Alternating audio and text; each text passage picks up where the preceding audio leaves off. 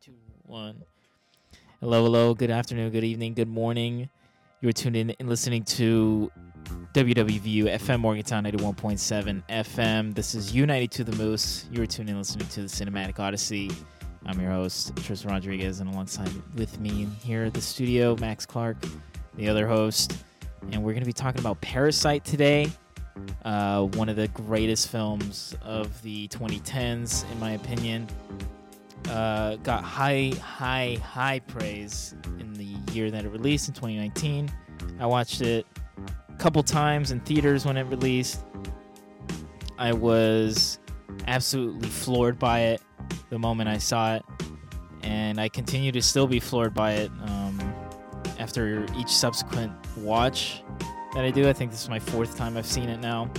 It's directed by Korean, South Korean director uh, Bong Joon Ho.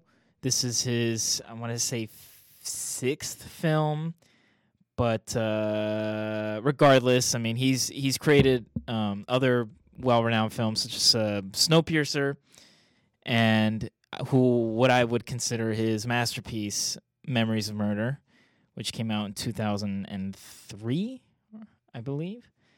But either way, Parasite is yeah 2003. Parasite is a wonderful film. It's a political satire, um, commentary about class, specifically between the proletariat and the bourgeoisie, and the class struggles and the class warfare between the two. And you see that uh, manifest through uh, a family who is impoverished and cannot seem to get out of the hole financially that they're in. And so they dupe a rich family by becoming their caretakers like personal assistants possibly yeah like the the two kids become tutors for their children Yeah. and then the mom it becomes their like maid housemaid and then the father becomes the chaperone or not the chaperone the chauffeur the chauffeur for the father uh, of the other family and so you kind of see that dynamic play on the first act or first half of the film and then uh, deteriorate in the second half of the film when there is something that is revealed to us which is quite surprising Oh, especially when you watch for the first time oh it's stunning uh by the way there will be spoilers in this so like I, I I strongly recommend that you watch Parasite prior to listening to this episode. yes Yeah, that's it. Um, Tristen kept saying that like this is one of the best films of that year. Thank God it won Best Picture. Uh, it's possibly up there for one of the best of the decade of the 2010s. yes and it I- won palme d'or at Cannes Go figure. that year I thought he I thought he was blowing smoke. I thought he, I thought it was just you know okay sure whatever it won best picture it won the Palme d'Or so what all right it's just a movie and then I sit there and I'm watching and my jaw is just open and I I don't I the last half hour just had me like stunned. I I couldn't say anything. I was just it was uh, incredible. So yeah, th- uh, excellent film. You should watch it. Yes. Uh, there is a lot that the film says, like I mentioned, about, you know, class warfare. I mean, it's ultimately about capitalism and the, f- the failures of that system um, and how there's certain mechanisms that keep the impoverished and the work, you know, the working poor essentially in their spots in society and doesn't allow them true opportunities or ample opportunities to get them out of that situation. And you kind of see their disdain for the bourgeoisie or the the wealthy family and vice versa and you see the disdain that the wealthy uh, has for the the poor the poor family or who they perceive as poor because of their smell Yeah, which is something that comes up a few times uh, Oh, in the film yeah. which is a little interesting It, it like Mr. Park, who is the rich gentleman. He it it he always says Mr. Kim has this smell about him. He always he smells like he ride. I'm off. he smells like he rides the subway. Uh, it just it's that dictation that it's just he smells poor. It seems like he comes from down below. He smells like the sewage or the lower class. But um, one thing I do want to touch back on with the you know class warfare, the inability for to have that upward mobility is the fact that Mr. Kim is a driver for the rich, and he is that's like the closest that he can get. He is driving around the rich guy. He's taking him from place to place. He's seeing all the upper class parts of the uh, the city.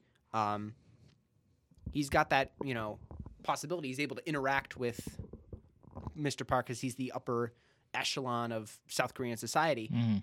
but he can't actually like take part in any of the uh, rituals. He can't take part in the society. He's not going to go to a party or a Yeah. business event. Yeah. It's not if if if he's at an an event like Dasong's birthday party at the end, it's sort of as help.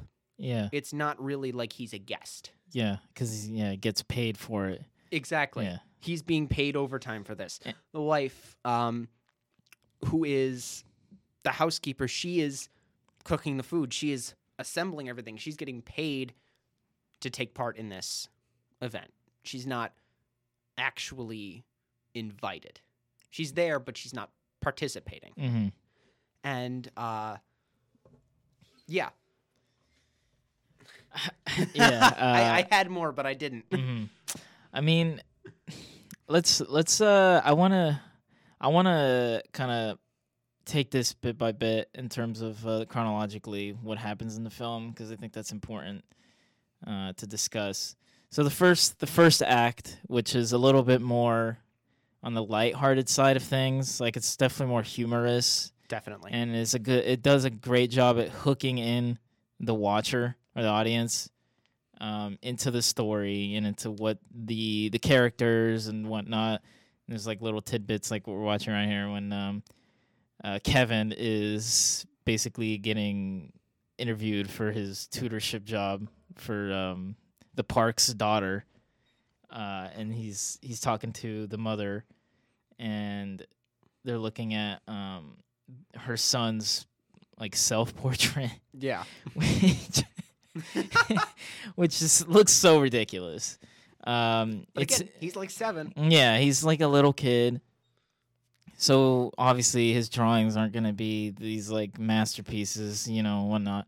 But when when they're talking about the painting, uh, the mom is praising her son's like ability to the high heavens. Like this is such a masterpiece. So Basquiat like level kind of genius. I'm like, and then you look at the the picture. It's just like a little. It's in it's in crayon, Mrs. Park. It's in Yeah. crayon. Let's let's let's temper our expectations a little bit here. yeah, and so so um essentially how this this opportunity even started for Kevin, uh the son of the the poor the poor family, um his friend Min was studying abroad. He's going to Europe or America or whatever. And he was the original tutor of the daughter, uh, English tutor th- that is. And Min didn't want like his college friends to take his position because he was worried that they were gonna like uh get get um get with her essentially yeah. and might i add uh the daughter is a minor. Sophomore in high school. yeah she's a sophomore in high school. And there's just college kids uh who are definitely above 20 who are swooning over this girl. And he said in, in their like little conversation that they have min is like i'm gonna wait till she's of age to like formally ask her out and i'm like oh my goodness How sweet. that's so bad But isn't that isn't that why he's like taking off? He's taking off so he's like nothing bad can happen. I I need to give her time to grow up and then I'll come back and then I'll be like maybe I mean like but obviously it's not a it's not a grooming situation, but it's pretty darn close. Yeah, yeah, yeah. But it's so funny. The reason why he even com- like asks Kevin for is because he he doesn't think Kevin's gonna do anything. He's just gonna tutor her, and that's it. And nothing will ever happen between the two of them. But that's the exact. That's, Spoiler alert: yeah. swing and a miss. Yeah, that, the exact opposite result happens uh, with with Kevin and Dai Song, um, because they like fall in love. Oh my god! It's, They're like second lesson. They end up kissing. uh, yeah, mm. yeah. Um, it's it's definitely uncomfortable, but it's also kind of funny. But it's like uh, it's more uncomfortable than it is funny. I mean, like, there's a funny part where he ends up. The first step is he introduces his sister, going by under the name of Jessica, as an art therapy major and can be a, a tutor, a therapist for Da Song, the young boy. Um, and so she comes in, and Da Hai, who is the um, Oh, Dahai, that's her name. yeah, she yeah, is yeah. she's the daughter. She's like, do you think do you think she's pretty? And, like, he can't say he can't say no because she is um but but it's she's her, also his sister sister, and yeah. but he can't admit that yeah. so like he's stuck here and he's like oh i guess i guess generally she is attractive and the guy's like i knew it i knew it she And uses and she uses that opportunity to like hit on him. yeah she's like jealous she's jealous of his sister basically Yeah. Um, and then he, but and then he doesn't stop it either, which yeah. But anyways, I mean, there's that, and then the sister gets involved with the family because they want an art tutor or art therapist for their son, and so that's how the sister gets involved. they hook him in they basically say oh gosh your son might have schizophrenia yeah. and uh, and it's funny because there's the the joke between the Kims, which is the the impoverished impoverished family, that the mother is simple, yes or essentially she's very gullible. Um, she can be easily manipulated. She doesn't really know. She doesn't really know. She's not aware of her surroundings. both of i mean frankly both of them only seem to take things at surface value they don't seem to be very intricate well knowledged people Oh, Because you, oh, the father as well. father as well Yeah. because eventually they get the father the, uh, mr kim the job as the driver hmm and he hands he just hands him this card this business card for this company. Oh He says, yeah. oh you know they're The fancy because of the you you know they're fancy because of the card and it looks it's a nice quality card. It's a fake company. Yeah. if you google it you will not see a result. But he doesn't. He just calls the number and he's like oh i trust my driver. Because he trusts him, yeah. he trusts him but also like you don't want to google it first you're just gonna I you're just so. gonna call and hope it works out Well, I don't know. I guess I guess he tr- well he trusts him. I, yeah but like how long has he been driving for him less than a week Yeah, And he's it like- hadn't been that long. because I don't think I don't think we've seen any of them get paid. So this is all got to be within a month, hmm and like he's he's instantly trusting. He's like, oh, the quality is great. It made me think of The Great Gatsby, the book, and it's like, oh, look at this. His library is so beautiful. None of the like, look at so many books. The books have never been opened, but he's got them. So they're like, oh, it's so pretty. Oh, it's so gorgeous. Oh, isn't he so wonderful? Didn't open any of the books. Didn't look into the card. Oh my goodness, my son could have schizophrenia. Let's hire this woman right now. yeah, yeah. And there's just no.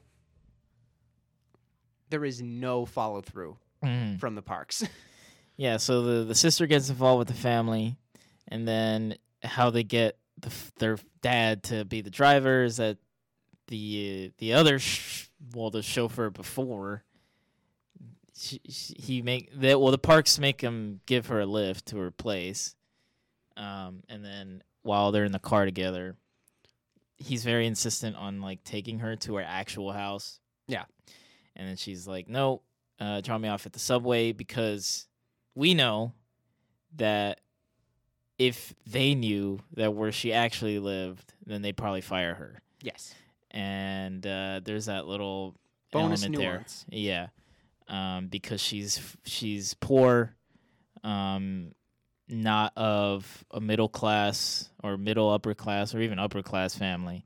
Uh, so there's that there's that little uh, tidbit there.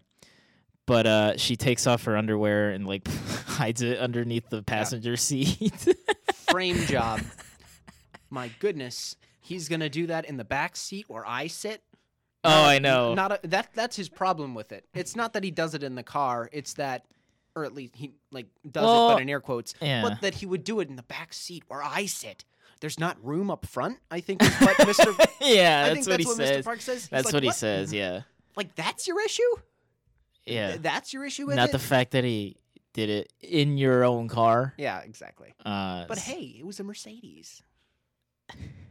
you got to do it in the Mercedes. oh man. But- if you want to go a little bit further into how they set up um, the class structure, the Kim's house is below street level. Oh yeah, and then uh, the Parks house is like on top of a mountain or hill. There's es- this- essentially they gotta climb up all these steps There's the to scene, get there. The scene when they are escaping the house, when they're like Mhm. they get out in the middle of the film.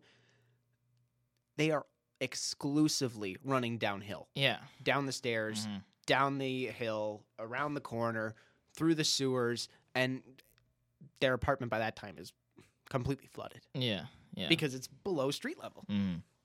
So yeah, there's that like uh, visual aspect to it. Yeah. Um, Fit, uh, with the hierarchies and stuff. it's not just that they're working class versus you know elite. It's literally physically below and above. Yeah, yeah.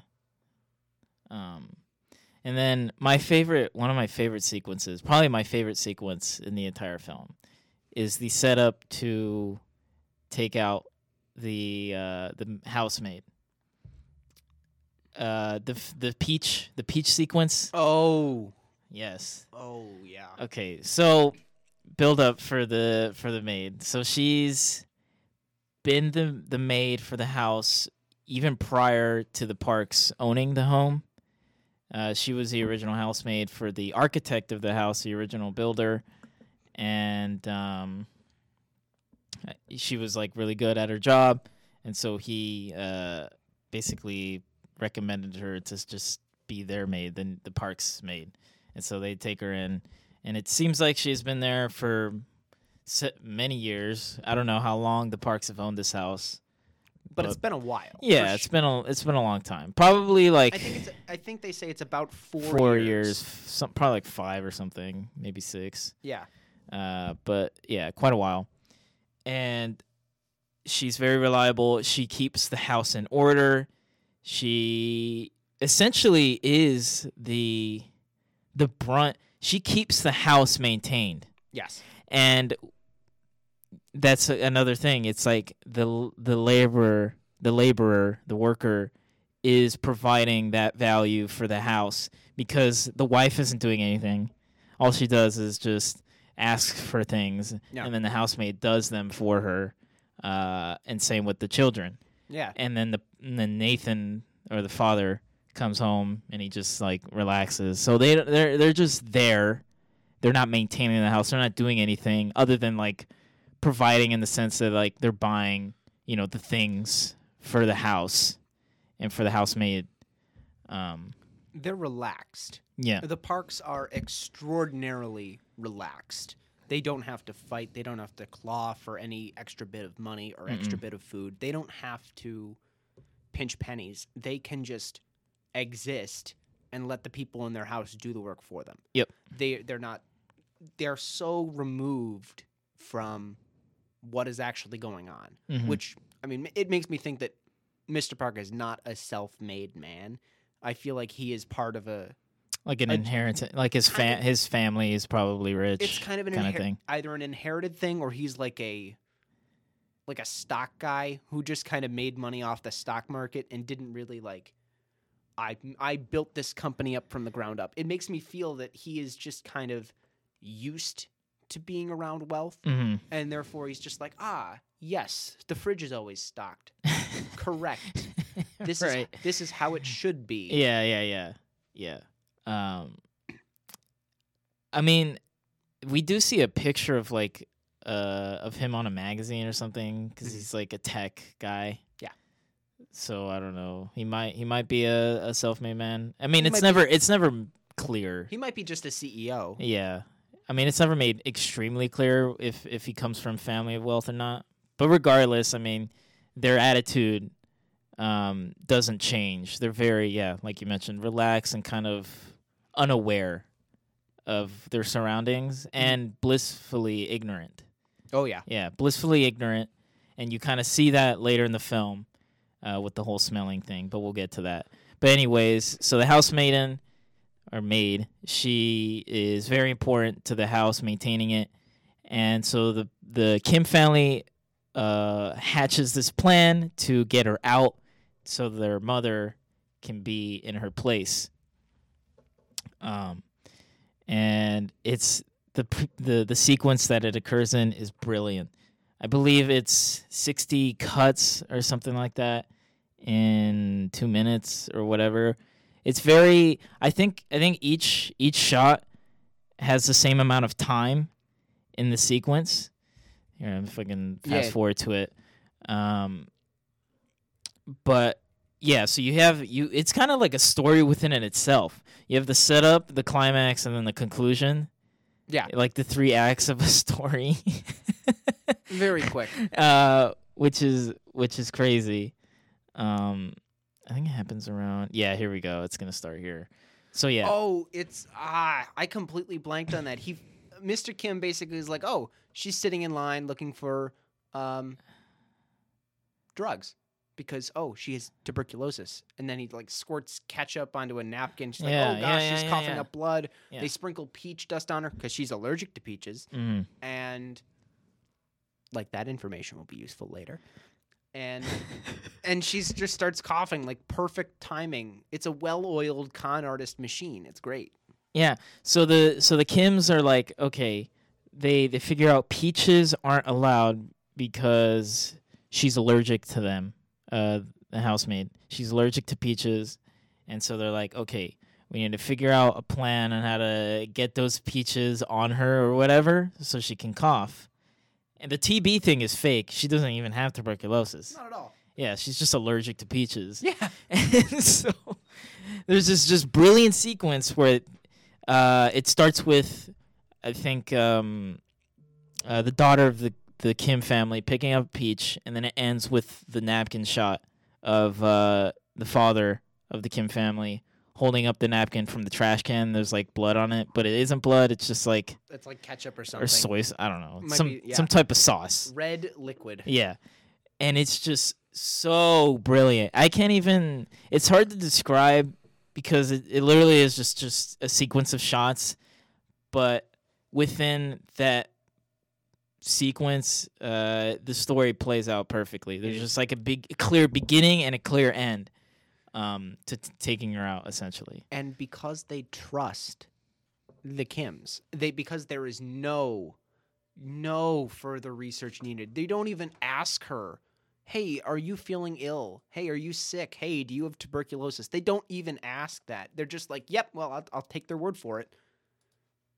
And and they let her go like instantly, which is another like it's just preposterous. And I want to say one thing. I don't know if this is this was a design choice from Bong Joon Ho and and the casting uh, of Mr. Park versus Mr. Kim, but like I picked up on this their last conversation. Mr. Park has this smooth, like baritone voice. It's crisp and clean. Like he's relaxed. He doesn't have to worry about a thing. He's got that authoritative tone. He just speaks and is calm and has this power to him and he speaks with that with that gravitas. And then Mr. Kim, he's got rasp. He's got clutter. He's not as smooth uh-huh. as Mr. Park, which is maybe articulate of something like he, he's got to work. He's not able to relax because he he can't afford, you know, to live home. He can't afford to uh, do whatever he wants. Correct. He's he's still got to work, and that just it weighs on him, and he's not able to speak as smoothly. Which it might just be the fact that these two actors have different voices, Yeah. but like you know, I th- I think that's kind of cool to think Mhm. of it that way. So yeah, they take they take out the the housemaid, and then the second half of the film begins, which is when it gets really, really uh, kicks into high gear. Um, from the themes accelerating to critical mass, uh, to the reveal Oh yeah. that comes very shortly. so like what I wrote was on like th- the the parks go on a camping trip. They're all out of the house, and the Kims basically enter the house. Correct. They're they're eating the sweets. They're drinking the alcohol. Yeah. They're having a ball. Yeah. It's it's their house now, Yeah, basically. Yep. And I'm like, oh, it's a perfect name. It fits just right. They're the parasite. They cling on to the house, and they're just taking taking over until the house will eventually die. I'm like, okay, cool, cool, cool. And then I wrote in parentheses, what's the next level? Like, okay, they're in, they're set. What's gonna happen that you know pushes me in? Which which is great because I never saw it coming. I never, you never would have imagined. Mm. yeah. I'm glad you didn't know what happened. I'm glad this was never spoiled for you. So am I. Holy cow, Yeah, Tristen. What what what what are we glad that didn't get spoiled for me? So, out of nowhere, they're you know the part the Kims are just having a great time, and then the housemaid that was fired comes to the door and is you know trying to get in, and the family's shocked, like, what is she doing here? You know, they're so confused, um, and so taken aback and so they let her in. Um, the the Miss Mrs. Um Park or not Mrs. Park, Mrs. Kim. She lets her in. Uh, the rest of the family is basically hiding from her, so they you know they're not seen or caught. And uh, she, the original housemaid, she walks downstairs to the basement, and uh, we see this shot of her like pushing this cake like a shelf Yeah. um full with like jars of juice and stuff she's pushing it with all of her might she's literally like She is suspended on the wall Yeah. between the wall and the cabinet, Yeah, yeah, attempting yeah. Mm-hmm. to use all of her force to get this thing moved. mm, And I'm like, what, what, the hell? Is she possessed? yeah I was worried this was going to turn into like a disease horror film, like that she would be a zombie and that there would be way more blood. Like I didn't know what this was going to be. I was yeah I I think at this point I I googled what genre the film was and I was like, okay, this isn't a horror, right? I don't do well with horror. This isn't a horror yeah film, right? no no no no it's a thriller It was not a horror film, thank God. and so they get it open. Uh, it was a bit of a struggle. It was, it, the the shelf was stuck by something underneath it, and so they pull it. They pull it away, and it reveals this door. And Terrifying. she opens the door, and it's this desolate chamber of cement with like green lights. The fluorescent light is Yeah. terrible. uh, and it's like this very brooding, and the the music, the way the music swells, it's like uh, the strings just like amplify to the to the T, and the shot, it's a I want to say um It's a following shot. They just um well uh, steady cam yeah steady Yeah. cam behind the back um handheld essentially uh following Mrs. Kim down this this stairwell to reveal the handmaid's husband who has been hiding in a basement for 4 years from uh from debt collectors it's ridiculous. and it is the most shocking thing I was so I was so like speechless I when I saw this, I was like, "What?" I I actually didn't write anything down. I think this was one of the parts where I was like, I had my mouth open. I had no idea what the heck was going to happen. And I see this and I'm like, oh my God. Yeah, I, I didn't have words. I was like, okay, so now I'm trying to justify it in my head. Okay, who's the real parasite? Who's actually like taking out this? Because like what it made me think of originally, like my mind immediately snapped to this something that Mrs. Park said. She was like, oh, that woman, she eats enough to feed two people. mm-hmm. Yeah, Gee, Th- That Maybe was- she is because there's two people. Yeah, there is two people actually. I was like, oh my gosh, that that makes perfect sense. I was like, oh, that's another uh, feather in the cap of Bong Joon Ho because that was that's like a perfectly crafted line. It's like a throwaway line, Yeah, but it has meaning to it. No, it like they does. notice, but they don't think about what that actually means. they probably they so probably well they probably thought because she was like larger, Yeah. like she was a little bit obese. Oh, she's hungry. Oh, she's just taking seconds. It's yeah, fine. Yeah, it's fine. Um, but yeah, and so they start to talk. Uh, what's her name? Uh, Because I keep saying that. Amy- The housekeeper had me- Dong Ik, I Don believe is her uh her name. Don Yik. Dong Ik, Don Ik. Um, D O N G I K. why do I see it on the Letterboxd here? Either way, so she starts talking um to Mrs. Kim Oh no, Moon Wang. Moon Wang. Okay. There it is. Moon Wang. Uh, so they s- they start talking to her, and they're basically pleading. They're pleading for her to not tell anybody about this, because for for one, uh, her husband has been hiding for four years. Yeah. From credit collectors or debt collectors, essentially. They use loan sharks. Yeah, and they- they're coming after him. Yeah. And he, yeah, he's been he's been hiding for four years in this basement. Insane. uh, because he owned a cake shop that went bust, and he couldn't repay his debts to these loan sharks. Um, so that's why he's hiding, and uh, she's pleading to Mrs. Kim, please do not tell anybody. Do not even tell the parks about this and whatnot, because the parks, well, for one, they don't even have they have no clue that this basement even exists. No. Because the architect of the house never even told anybody about it except for well, of course, the the two the two of them um that that know about it. Uh and so with th- this is an interesting little tidbit here um about the this the commentary with specifically with class warfare between in in within the uh, proletariat. And this is like a, a failure of capitalism where or it's built into the system where essentially workers um, are kind of pitted against each other to fight against each other so they're not united to fight against the bourgeoisie um, and so you see this power dynamic that mrs kim is holding or she has over uh, the the couple here and it switches immediately. Yeah. When her family falls down the stairs, revealing that they are a family. Kevin screws up, calls dad dad, yeah.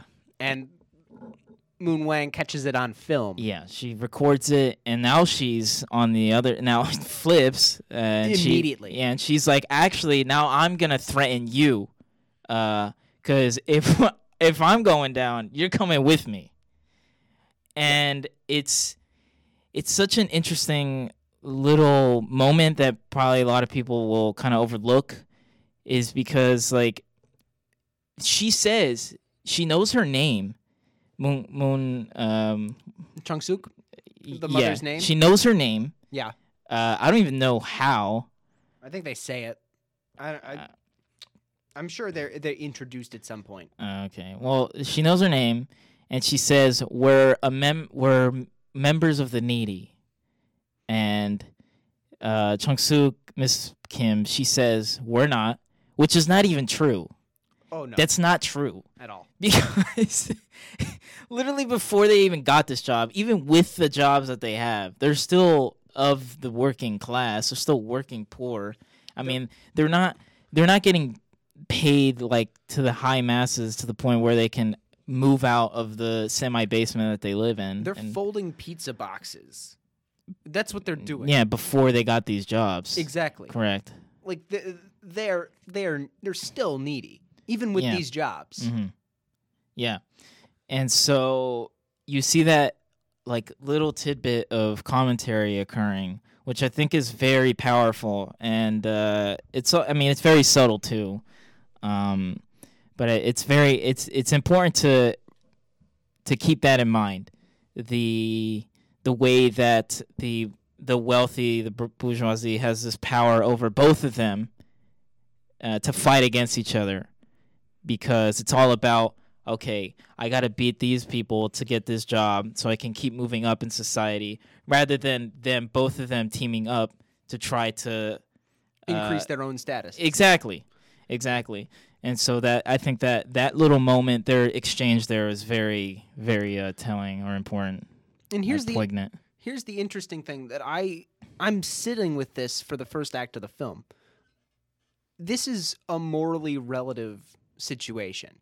Like one could argue that like frankly, I ended up caring about the Kim family. I wanted them I wanted to see them succeed. I wanted to see them get the jobs, Mhm. move upward Yeah. and enjoy prosperity Yeah. finally Yeah, and I'm I'm rooting for this. And they're going about all of these con ways. They're they're lying their way upwards. They're using all these little deception tactics because that's the there. best way to go up. It's morally, it's not morally right. Well, it's not right. but it's not morally right. But yet we still want them to succeed, which is in, which I think is interesting. But like, there's one thing that, you know, after being caught, Mr. Kim says to uh, Moon Wang and her husband, "Hey, what did these nice people ever do to us?" And the the the the takeaway is basically the parks are nice because they're rich. They they can afford to be nice. They don't Uh. they don't have to fight and claw and scratch and punch and get their way upwards because they're already there. Yeah. They don't have to put any effort. They don't have to fight upwards. And you know, later on, obviously there's a six-way brawl for the phone because Mhm. they're all fighting against each other. yeah. Oh, well, there's yeah. no there's no uh, way to improve Yeah. one's status because they're all fighting against each Yeah. other. They're not focused on how do we preserve ourselves? Could we maybe reach an agreement that Yeah, helps both of us? No, we're just gonna fight because one of us has to win, one of us has to lose. That's the way it is. Yeah. and yeah, that's what the, the the capitalist system breeds within one's mind. It's very individualistic. It's very um, like you must uh, be in your own lane. You cannot uh, achieve success with other people. It's got to be by yourself. You know, pull yourself up from the bootstraps kind of mentality, uh, which is ultimately comes uh, crashing down for all of them, as we see at the end of the film when most of these people die. Indeed. Uh, spoiler alert. But yeah, and then before the like the whole fight breaks out, um, Moon Moon Gwang she's doing this like North Korean She's mocking the uh, newscasters. Yeah, like yeah, and they're yeah, it's kind of funny.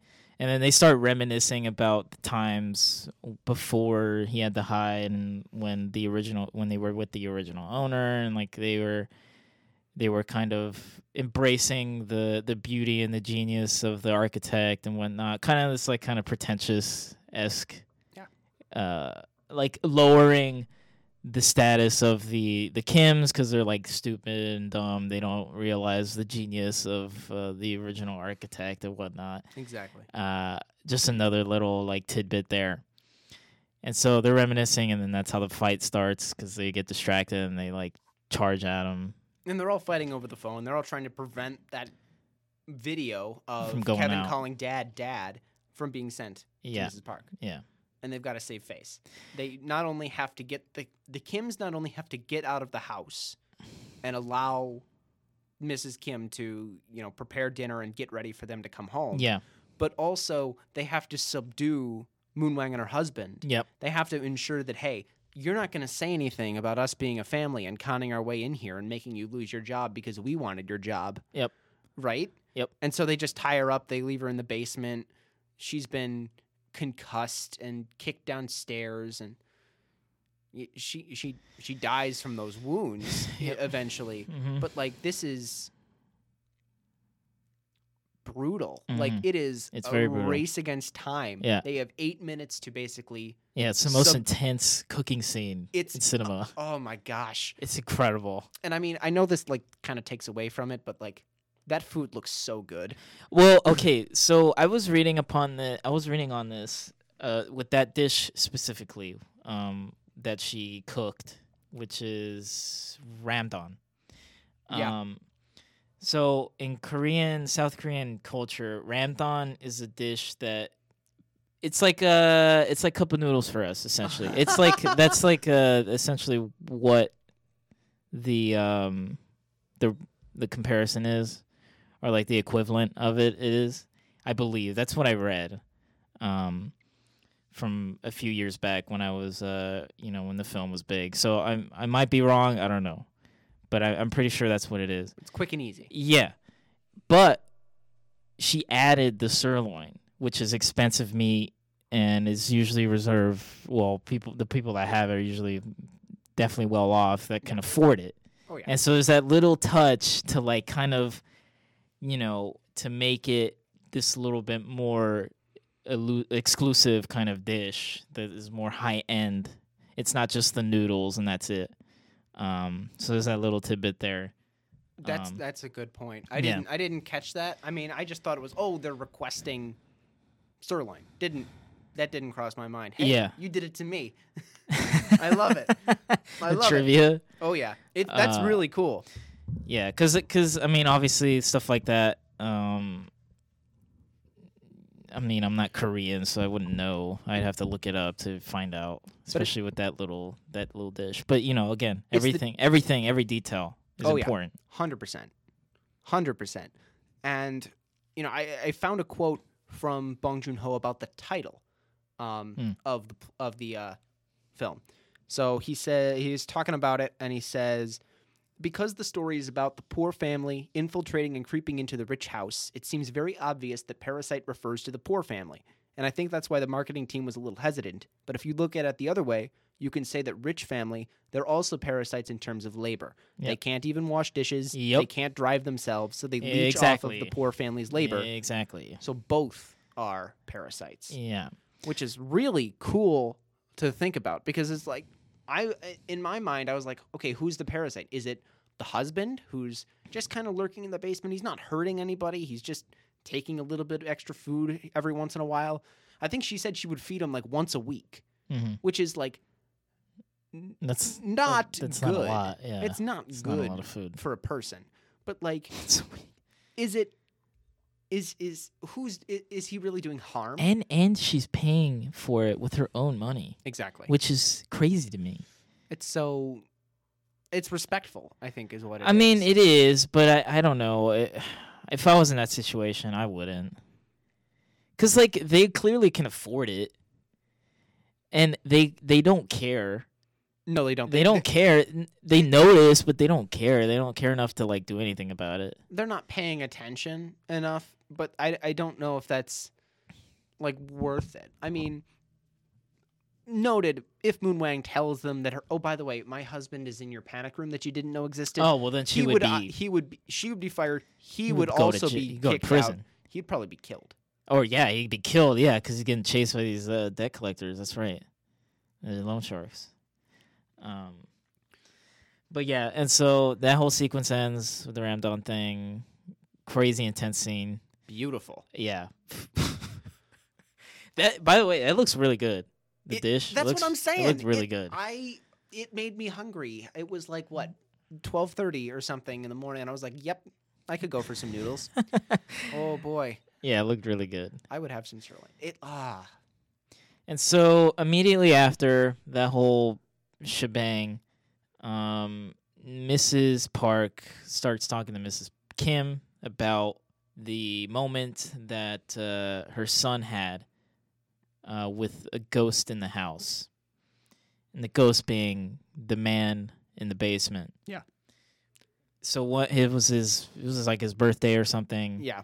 and he went downstairs in the kitchen to eat from the cake which the way he was eating it was pretty funny he was like laying on the ground and like he was a disgusting mess He's just putting his hands in the cake. yeah like just not even 'Cause he's- neat about it Again, he's a kid he's even younger than he's like five or six. yeah, he's like a kid and then he looks to where the stairs are to the basement a rectangle which is this ominous shot th- the wall in which that door is, it's this dark, these darkly lit, dimly lit cabinets all throughout the wall. It's like a, a dull orange light with, it's pretty dark all the way, but the doorway is just this black rectangle, Mhm. like just this abyss. Light does not permeate. There's no, there's no way you can see down the stairs, which Yeah. is really ominous because it's like you know you're cutting off the lower part of your house and you can't see down there, which you know you can take that as another symbol if you want to.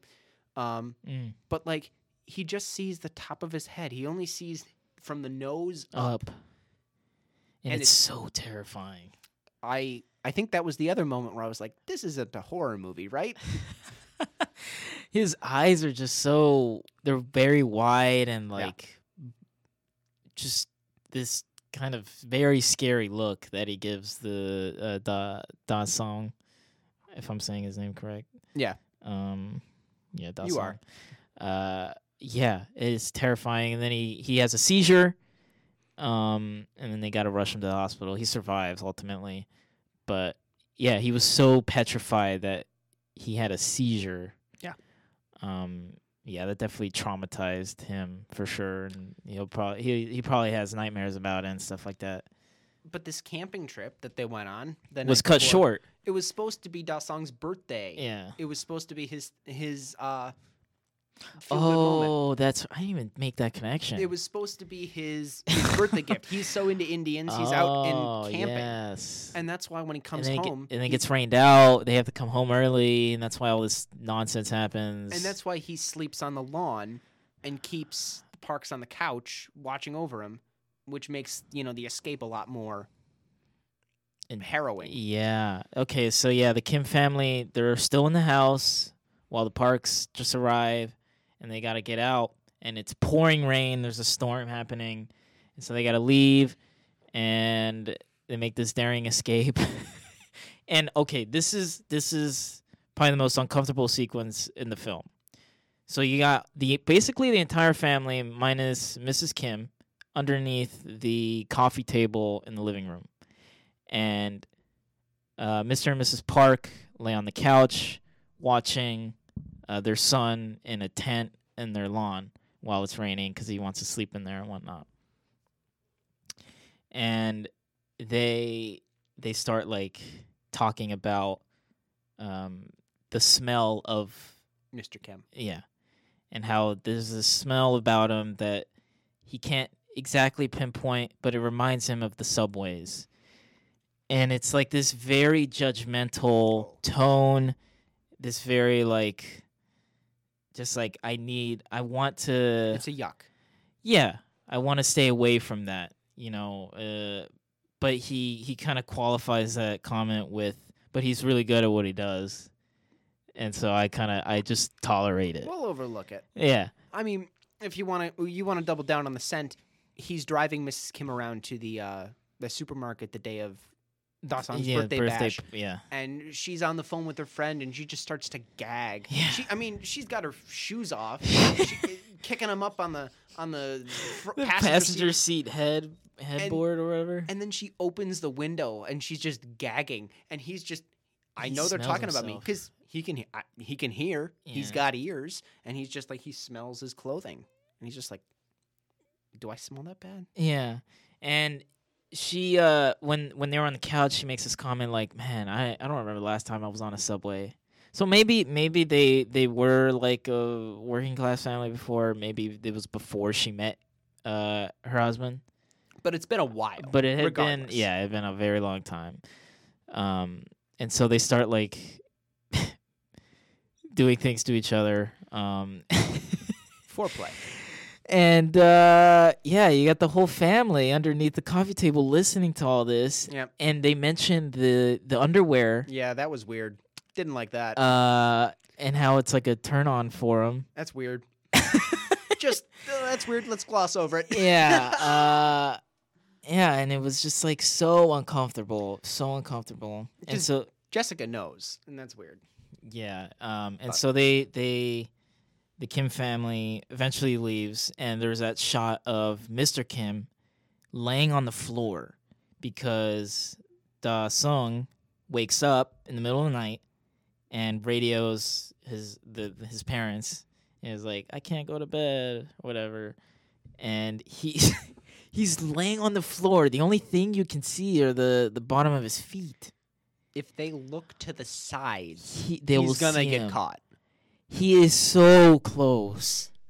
There's just, oh my gosh, the tension is just at at critical mass in that in that moment. Terrifying. Um, but yeah, and so yeah, and so they eventually leave, and then they go downstairs. They go back to their their house or their home, semi basement, and it's flooded. Um, and then they are forced to sleep in a gym with hundreds of other people who have been also flooded. Yeah, displaced. And um, he has a conversation with his son about plans, and this is another thing that we haven't even mentioned yet. No, we gotta talk about, about like end. like nihilism, how that is a theme, um, and like how life goes on, fate, and stuff like that. So he has this conversation with his son about having a plan, and he says to his son, "The best plan is having no plan at all, because the way that life works, it never plans out the way you want it to plan it out." Yeah. Um, so it's this very kind of like nihilistic, kind of depressing, cynical look on life, in my opinion. Uh, it may, it does, so, it's some, it has some truth to it. Um, It never gets his hopes up as a working class member. yeah, yeah, Because he, he can't say, "Oh, this is my big break. I'm finally gonna be able to make it make it big and support our family, and we can move out of this ground Mhm. floor, and we can we can be bigger than we are right now." And instead of doing that, he's just, "We're gonna take it one day at a time. We're gonna do what we can." Yep. Because he says, if you, if you make plans, it's not gonna go that way. yep. which Ye- is I mean it, it fits. You can't it doesn't keep their hopes up because what if it doesn't work out? exactly. Then they're back at square He's one. disappointed. They're still in the sub basement and they're like, "Ugh." it's that extra level of depression. Like that was supposed to be my big break. And then Yeah. you're you're hung, hung up on the past and you you can't move forward. Yeah, and so that's like the the eternal turmoil that he goes through mentally is like I'm I'm still in this cycle of poverty and I cannot get out of it no matter what I do. To the point of like conning another family. Uh and like stealing jobs from other people. Even going to that level, it's not even working out. It's not even panning out the way they had hoped. Um and so yeah, that conversation happens and then it's Da Song's birthday, like get together. It's impromptu, as the mom likes to put it, They throw it together. And it's like this very kind of elegant. Like, uh, uh, some people bring a cello. It's a soiree. yeah, someone's like singing and stuff, and it's like this just very. They they're rich enough so they have time to work on hobbies and they can learn to play the cello Yeah, and sing and yeah, do all yeah, that yeah. Because it's it's just this upper class. Oh, we're just gonna get together and have a little fun for that song, and Mm-hmm. Kevin makes a plan. To to kill the, uh, the man downstairs. Yes, Um, he he makes a plan. He's got this rock that is a metaphor handed to him- handed to him by Min, right? at the beginning of the film. Yeah, Which is a symbol for financial wealth. Yeah, This will this will bring you wealth, to your prosperity, family, yeah. material wealth. Yeah, to your family. That's the word, material wealth. Mm. And he's gonna bring it down, and he's gonna kill, uh, the dude Downstairs. the husband downstairs and he climbs down and the second time in the film too kevin really needs to like learn how to do stairs because the second time in the film He kevin falls. falls and he drops the rock he drops the rock Very clumsy. falls down the stairs and he's like oh god i really hope he didn't hear that and he's being really slow and cautious which is kind of his downfall there he gets roped around the neck um, almost strangled Yeah. attempts to escape and doesn't Yeah. but this leads to the husband. He's able to escape. He realizes Moon Wang is dead at this point, Mm. and like Well, there's I- nothing to lose. there's no he I, he has nothing. He's lost everything at this point. Lost his wife. Yeah, he's got The he- only yeah. there's nothing. Nobody's gonna keep him down there. He's gonna die if he stays down there. He's got a way out. So he grabs the rock. He follows up, drops it on Kevin's head. Not just drops, throws it on Kevin's head twice. Brutal. He's- Brutal. I thought he was dead. Yeah, I thought so Spoiler too. alert, by the way. He I doesn't. thought he was dead. Yeah, he doesn't die. surprisingly, Sh- considering unbelievable. all the blood loss he had to his brain. unbelievable. But like, and he takes this up. He leaves the rock there, and he climbs up. He goes, grabs a knife, and he's just going after everybody. It's unbelievable. He stabs the daughter, hmm Uh, Jessica, Jessica, uh, or the Miss, Miss, the Kim Kim daughter. Kim's daughter. Kim's daughter. The Kim daughter. Yes, there's a specification there. Um, and he attack he attacks Chung Suk, who's the Mrs. Kim. Yeah, Mrs. Kim. He attacks Mrs. Kim with the knife. Yep. He doesn't even go after anybody else. She's- he's he's only targeting the Kim family. Yes.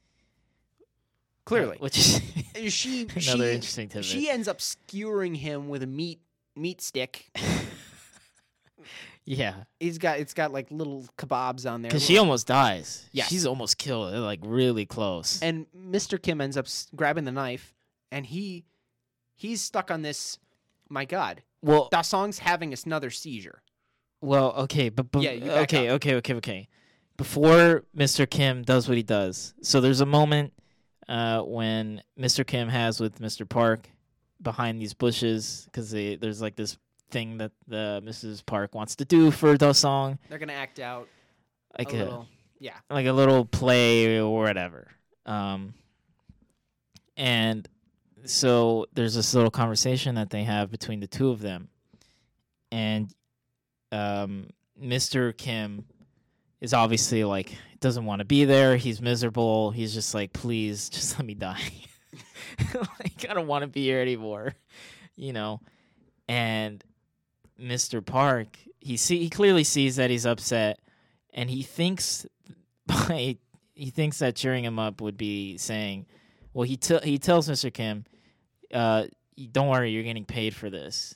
Paid double, like overtime. Yeah, and you can tell that that doesn't do anything. That probably no, that makes him more angry. That makes Mr. Kim more angry because it's dehumanizing him to mere to a mere job, Yeah. and it steals his uh, uh, identity from him as a man uh, to a mere uh, cog in the machine. Yeah. Uh, for the family, I mean, I, for I, the I parks. I've worked a job like that. Oh, you're getting paid minimum wage. Why don't you want to do all of everything and just make us happy? mm-hmm. Which it's more than that. It's a it's a dignity thing for him, and he's like, I am I'm more than my wage. Let me be free. So basically, Mr. Park is gonna say, "Oh, I'm gonna drive Da Song to the hospital myself." He throws in the key, and he drops it. It goes underneath Uh, husband. Yeah, the husband. and he is wrinkling his nose at this prospect of touching this poor this poor guy. He's wrinkling his nose and he's like, "Yuck, this is disgusting." And he fishes the key out. It, I believe that's what causes him to snap. He grabs the knife. Yeah, because he's so disgusted by um the the dead body or or the body. Well, It's it- dead. well, yeah, it's he's dead, but I guess he's more disgusted by the fact that he smells. Yeah, smells like a poor person. Yeah, and so he he's like, oh my goodness, and then Mr. Kim is like, all right, that's it. So he grabs the knife and turns him around and kills him Yes. right there on the spot. Stabs Mr. Park. Yeah. and it goes into this like slow mo. All the sound is deafened. You don't really hear anything, and it goes into this like bird's eye shot, which is really cool. You see Mr. Kim Just running down the stairs. flee flee the crime scene, and then We- he's and then he disappears. And the important thing is we only see him run down the stairs. We don't see where he goes afterwards. Yep. Which the news report covers, but it, it blacks out at that point, and we hear the voiceover. And I I didn't know who it was. I couldn't pick up on who it was. Like I uh, I don't know why, but it turns out, surprise, Kevin's alive. Uh, brain damaged, but like he recovers. He's alive Hmm. he's he's calm, cool, collected. He and his mom get off on probation. The sister is dead. Yep. Um, and Mr. Kim is in hiding. Yeah. They, They no don't one know. No him. one knows where he is. No one can find him. And Kevin's going around. He's doing the best he can. He ends up going up on the hill and looks at the house, the house, the yeah, old, the former park house. Yep. Who who is now owned by Germans. Yes. And he's looking at it and he notices that the front light is clicking on and off irregularly. Yeah. Morse code. It's Morse code. and he begins to write down the the code and he figures out that it's his father who's beneath and is sending out this message. It's a brilliant twist because of course it, it, it works out in the script. Of course it works. Because we find we it's said earlier because this is the back hour of this film all takes place in the span of like 24 hours. The previous night, um, Moon-gwang cuts the CCTV camera out or the CCTV camera outside of the Park household. So there's no camera watching the front of their house. They can't follow anything that's happening this day Mhm. because cameras cut. Yep. They they there's no there's no tracking it. He realizes this. He cuts into the basement and he's living in the basement. Now they re- he realizes no one's going to be there for a while because, you know, murder and whatnot. So Right. he's able to, you know, stay in the panic room, eat food that's in the fridge. He's able to just kind of live off the land, I guess, in quotes. for several months. Yes. quite a while. They finally sell it to um A German family. German family who have no idea what about what happened. and he's able to steal food, but he's terrified. He says he takes his life into his hands every time he comes upstairs. And it's terrifying because Mhm. he's now become the parasite. It's just that I can't say it's a reversal of fortune because he he wasn't really much better off no, it's with. just a cycle. It's just a cycle of poverty. Yes. it continues, and it's perpetual.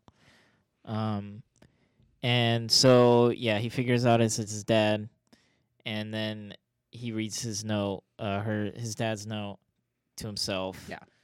Um, it's spoken in the voice of Mr. Kim, yes. and it's very touching, um, and whatnot. And then it, and then Kevin begins to write his own note that he will give to his father. And he makes this he makes a plan. He He's, makes I'm a gonna, plan. I'm gonna break your rule. I'm gonna make a plan. He's gonna make I'm, a plan. I'm gonna earn money. I'm gonna buy this house. He's gonna go to school, university. and all you have to do is walk upstairs. When I'm when I'm uh when I buy the house. Yeah. And you, you And you're you have this beautiful serene moment of the family uniting. And it feels it's like, oh yes, this is so good. I mean, he did murder somebody, but like we're happy that they're together. yeah. Which is that thing. It's like that relief. We care about them Mhm. regardless of what misdeeds they may have done throughout the movie. Right, because it's finally it's that good. It's that feel good story of rags to riches. It's like, wow, they finally um, they finally made it. You know, uh, they're wealthy now. They have money. They are comfortable. They're at this level. They've they've uh, attained upward social mobility. They are no longer poor. They are no longer a part of the, the working class proletariat. They're now a member of the bourgeoisie. But, and this is, I love, this is a perfect ending. So good. the perfect ending. The camera pans down to the shot of the window of the basement, and you see Kevin writing the note. And it is this most perfect ending to this film, and it, it, it tells you, Bong Joon Ho tells you straight up, this is all just a dream. Good luck trying to do this. It is nigh on impossible for He's- them. He still has to accomplish it. This could this could potentially be the future that is in the cards for the Kim family. It's not anywhere close to guaranteed. It's not happening yet. Mm-mm. And he's he's still got he's got a long way to go. Yeah. Which is terrifying. Yeah, But and it's it it's worth it. You're right. It is the perfect ending. It And- is. Yeah. yeah, and how is the dad gonna ever find out about that note? He's never gonna find out because he because his son has no way of telling him this. He's he's writing it for himself, basically. Yeah. He's gonna give it to him. It's it's just pipe dreams, and you know, again, like his kind of kind of like I mentioned earlier, there's truth to what his father had to say in the gym. You know, life finds a way to break that plan. Yeah. Uh, I mean, again, it is very cynical and like kind of depressing way to look at the world. Um, but I mean, it has some truth to it, and I think that it's a perfect statement on the major failures of capitalism and it, how it's baked into the system and how it keeps poor people from you know moving up in society uh, and for those that are that do the very very few that actually do make it they're extremely lucky and it's not based on their merit uh, it's based off of luck and how blessed they are uh, throughout their life um, because you know as you see in the film I mean, they literally lied to this family to get these jobs. Yeah. Um, which I mean is is problematic for sure. But I I just I just love I love Bong Joon Ho's um, you know unrelenting kind of uh, showcase of uh, of exposing you know you know the the flaws of of capitalism in in his films because this is something that he's done in multiple films uh snowpiercer okja uh memories of murder. And i i believe he does it in mother. I don't know. I haven't seen mother but um but, it's- yeah. It's fantastic. I i love this film. I was blown away by it when i saw it uh, for the first time and when i continue to watch it every time after that. I believe I was stunned when it when I finished. I think I, I don't have a no, I didn't write any notes for the entire last 30 minutes of this film because I was stuck. I I could not look away. There is not a moment where I thought, "Oh, I'll just I'll pause it. I'll get I'll write my my, my thoughts down and we'll we'll cross that bridge later." There was not a moment where I thought that that was appropriate. There was not a moment where I thought, "Yep, this is an this is an okay stopping point real quick let me just write down oh i noticed this little symbol here Mhm. no i i did not write anything about that um and there's one more thing i want to bring up because I, I feel like we've talked about it already but it's Moon-gwang's husband the one in the basement for Mhm. several years his attitude towards the kims versus the parks he only knows him for a little bit but he does not like the kims No, they're his adversary yeah they're basically what's preventing him from being free. yeah yeah He he views them as competition. He views them as you know a threat to his safety, well being, Yeah. because they're working in the house now. He can't be fed. hmm They won't feed him. Yep.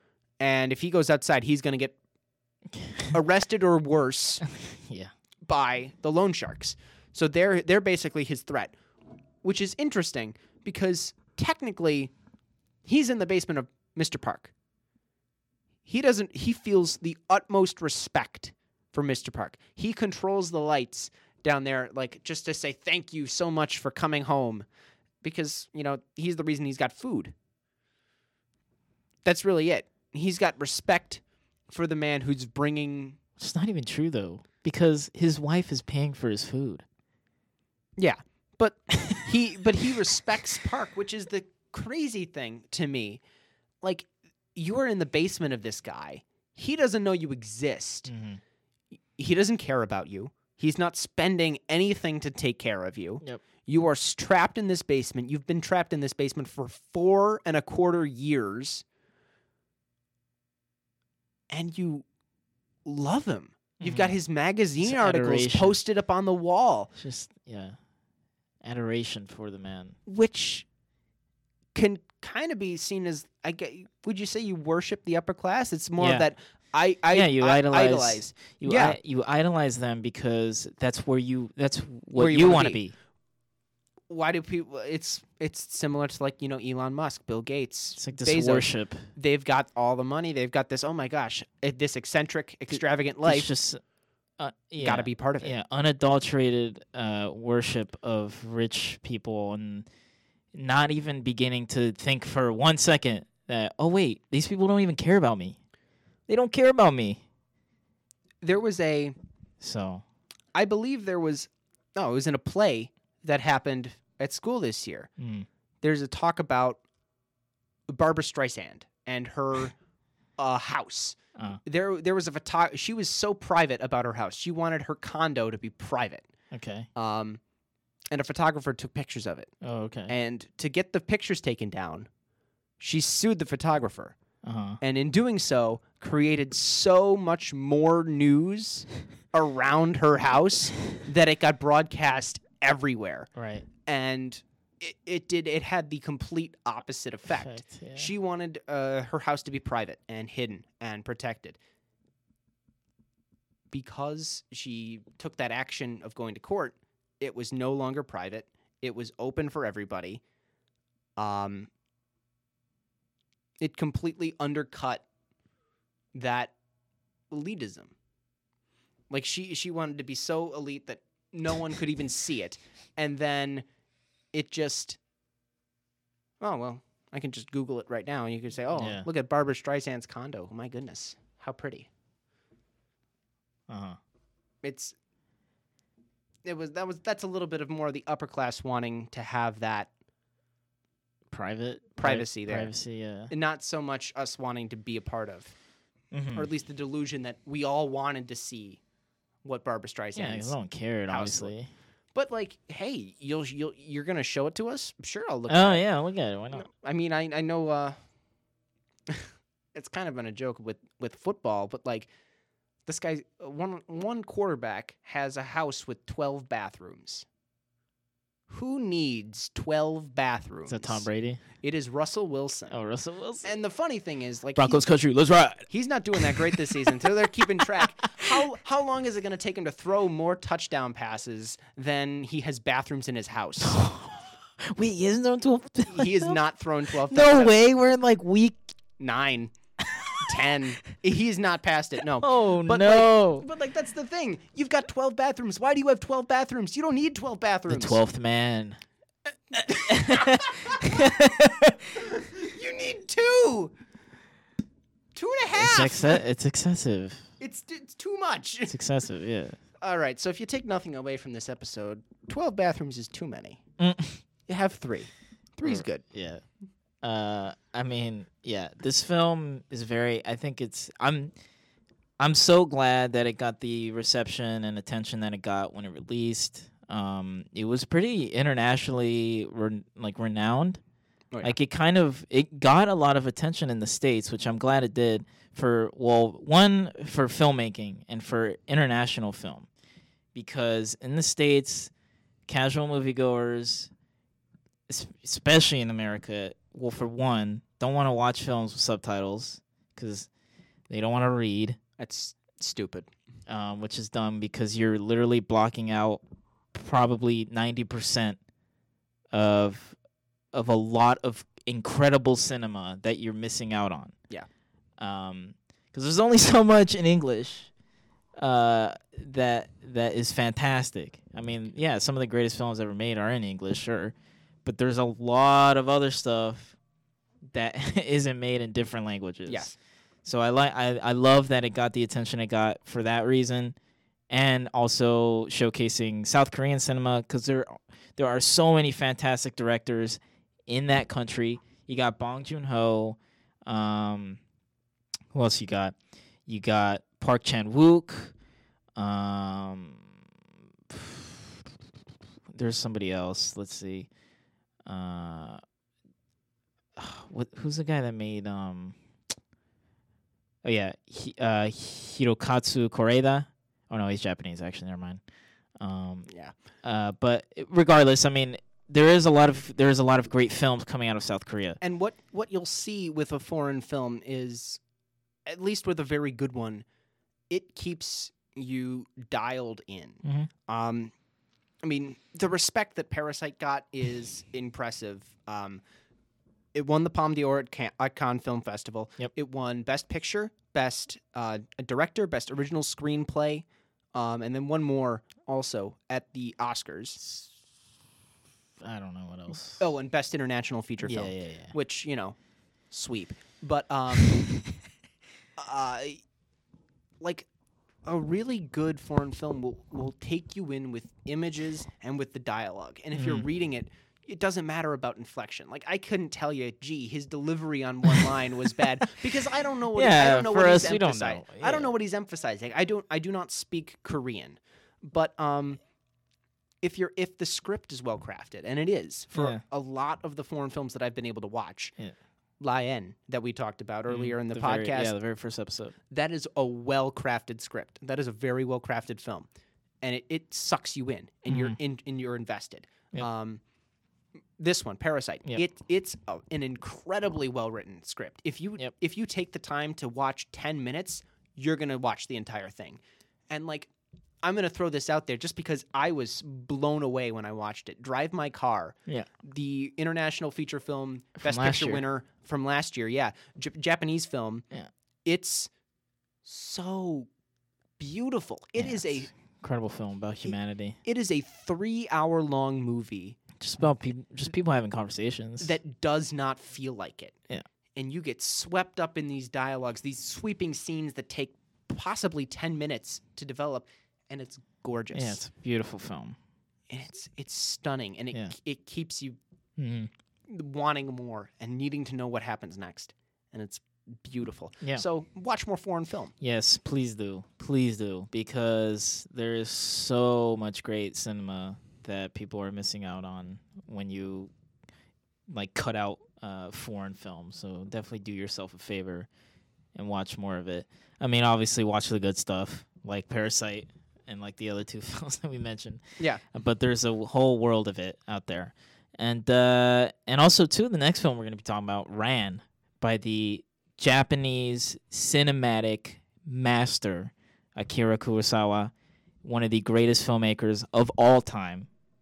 Uh, actually, top three in my opinion of all time, uh, alongside I would say Stanley Kubrick and Andrei Tarkovsky. Um, Ran. This is well. I guess we're we're gonna get into it when we talk about it. Yeah. uh, so we'll save that for for the for the next episode.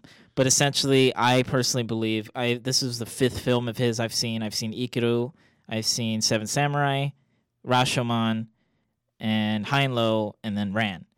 Out of the five that I've seen, I'd say this is the best film of his. And he, he he's made masterpieces upon masterpieces upon masterpieces. This is yeah, this is one of the greatest filmmakers of all time. May he rest in peace.